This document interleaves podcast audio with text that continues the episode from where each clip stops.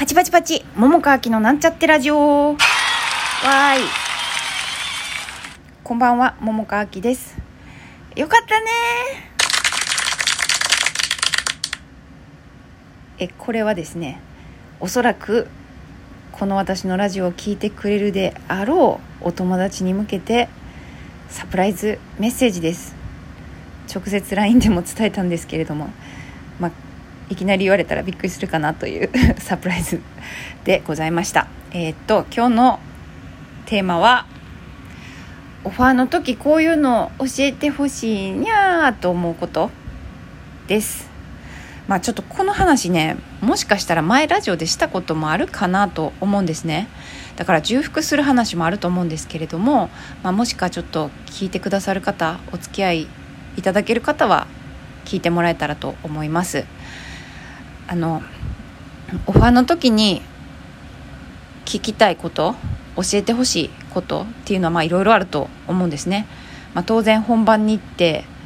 で稽古稽古に行ってで小屋で作演出出演者決まってるなら教えてほしいし、まあ、本ですね。本もあればあの送ってほしいし配役も決まってるんだったら教えてほしいしで、まあ、私はなぜこの作品をやろうと思ったのかっていうのもちょっと聞きたいなと思っててあと、まあ、初めましての方やったら、まあ、なんで私と一緒にやろうと思ってくれたのかっていうのもちょっと聞きたいですね。で、まあ、出演料も聞きたいですね。で、まあ、出演料がねいまだに言ってくれないことがあって、まあ、これちょっと謎やなってやっぱり私は思うんですね。うん。なんか前も言ったかもしらへんけど昔私自分で企画してあの、まあ、予算組立ててねでオファーしたことがあってで、まあ、予算もねちょっと、まあ、このぐらいの動員かなっていう見込みで立ててて満足するような金額ではないだろうなということも分かっていて、まあ、だからこそオファーする時に、まあ、この金額なんですけれども、まあ、ぜひ一緒にやりたいということを伝えてオファーしてたんですね。だから分からないんですよ。なぜ出演料を言わないのか。なんでなんですかね。もう私はさあのオファーする側にやっぱり出演料をあの明示明示してほしいんですね。これはわがままでしょうかね。わがままだ。聞けばいいだけだろう。と言われてしまえばまあまあそうなんですね、まあ、だから実際言ってくれないとこは自分から聞きます。しかしですよ、まあ、やっぱりお金の話ってさもうあんまり言いたくないじゃないですか。言いたくないっていうか、まあ、言いいますよ。言いますけどまあ言いづらいっていうんですかね。なんていうかまあ分かりますよね。なんとなく。ね。で、まあ、そういうのもあるしあと、まあ、オファーする側はさ他にもいろいろオファーしたりいろいろと忙しいと思うんですよ、まあ、実際自分も体験してて。だからさなるべくやり取りとかをね減らしたいんですね。だからもう最初にバババって言ってくれたらいいやんって思うんですよ。もう当然予算なんか立ててるわけで出演料なんてもう決まってる。えまあそれでもね交渉とかはあるけど、まあ、でも大体、まあ、このぐらいでお願いしようということはオファーする側としてはさもうあるわけじゃないですかだから言ってほしいなって私は思います。うん、であのこの間さとある方と Zoom でお話ししてて、まあ、その方はもうもちろんねそういう、まあ、本だとか出演料とかの話はもちろんしてくれるっていうか、まあ、するのが当たり前みたいな感じのところでその上で今のご時世やから、まあ、追加でオファーの時にこういう話をしておこうみたいなことを言っててで、まあ、それがすごく私あいいなって思ったんですよね。だからそれが話したくて あの喋りました。であの、まあ、3つとりあえず話したいことがあって1つ目は稽古のやり方。でやっぱこういう時期なんでねなるべく出歩くことを減らしたいというか、まあ、人との接触を減らしたいというかねやっぱりこう今まで対面でね顔合わせして稽古するっていうのが当たり前やかもしらへんけどあの、まあ、そういうことじゃないやり方と例えばあのオンラインにするとか、まあ、抜き稽古にするとか、ね、そういった感じ。でなんかそういうことをちゃんと考えてくれててそういうのを事前に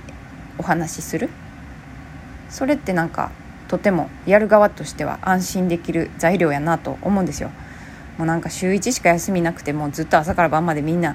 もう何十人もいる中でね稽古するっていうことってやっぱちょっぴり不安に思う部分でもあったりするからなんかそういう意味ではあの今の状況に合わせてフレキシブルにこう変えていくっていう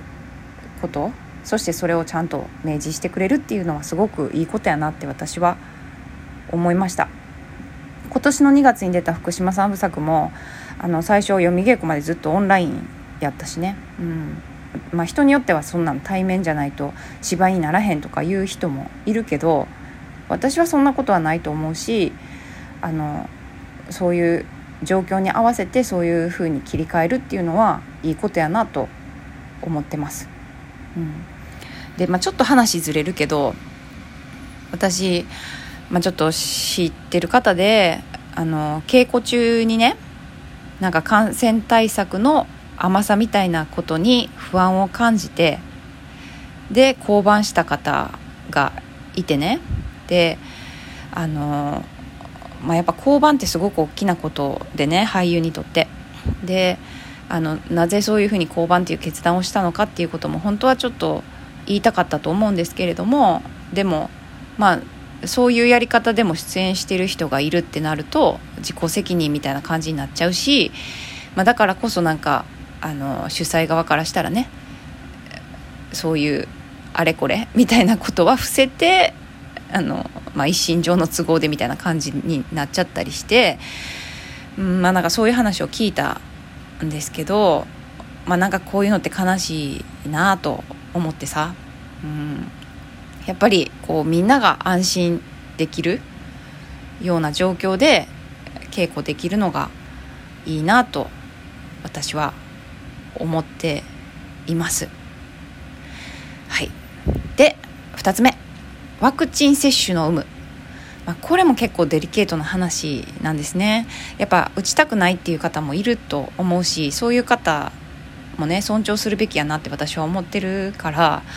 あの、まあ、本当デリケートなとこやなと思うけれどもあの、まあ、一応ねなんていうかこう確認をする。打つか打たないかみたいなこと打ち終わるかどうかみたいなことも含めて、まあ、確認をしていこうと思ってるよっていう話。で、まあ、できればリスクがみんなこう、ね、こう少ない状態で臨めるのがまあいいよねっていうことでそういう確認をするっていうこともあの、まあ、今後はしてみようかなという話で、うん、なるほどと思いました。で3つ目ハラスメント対策、まあ、これもねいろいろと問題になったりなんかありますけれどもで、まあ、実際勉強会とか開かれてるけどぶっちゃけハラスメントしてる人が勉強会来ないですよね。まあもしかしたら反省してねちゃんと学ぼうっていう人もいるかもしれへんけど。で、まあ、やっぱりこう身を守る術みたいなことになっちゃったりもすると思うんですけどもあの、まあ、でもそういう勉強会が開かれるっていうことはすごくいいことやなと、まあ、思ってて。で、まあ、その私がお話ししてた方ももちろん思っていて、まあ、だけどもうちょっと違うやり方であのそういうのこうみんなが安心できる創作現場になるようにっていうことの取り組みの一つとして、まあ、現場に相談役みたいな人を1人置くっていう話やったんですね、まあ、これもいいなと思ったんですよ。日本の場合どうしても作演が力持ちがちでで現場に作演の人がそういうハラスメント行為した時に周りの人がやっぱり何て言うかちゃんとおかしいよっていうことを言えない人の方がやっぱ多いんやなっていうことを私もさ話を聞いてて思うんですよね。実際本当に1件とかじゃなくてもう何件も私はそういう話を聞いたことがあってでなんか実はこういうことがあったんだよみたいな話とか聞いてさ、うん、やっぱ私はなんでその周りにいた共演者はそういうこと何も言わへんのかなって思って謎なんですけどまあでもさ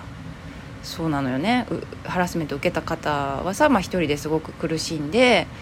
で周りに相談してもなんか、うん、別にみたいな感じになっちゃったりとかそう心を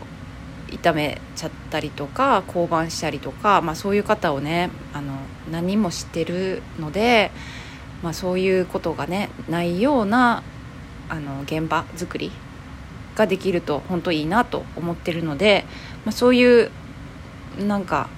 対策というかね試みをしてみることはとてもいいなと思うんですよ。で私はその方はねそういうハラスメントとかしないと思ってる信じてるとこがあるので必要ないかもしれへんけどでもそういうことを取り入れてやってる団体があるっていうことがまあ周りにもねいい影響になるかもしれへんなっていうのも思うのでそういうのいいなと思いました。はい、まあ、なんか本当はさもうちょっとなんかブログ記事とかでまとめて書きたいなと思ってる内容ではあるんですけれどもまあちょっとね私のラジオやとうかつに喋れるから 先に喋ってみようと思いました。はい。聞いていただきありがとうございました。ではまた明日。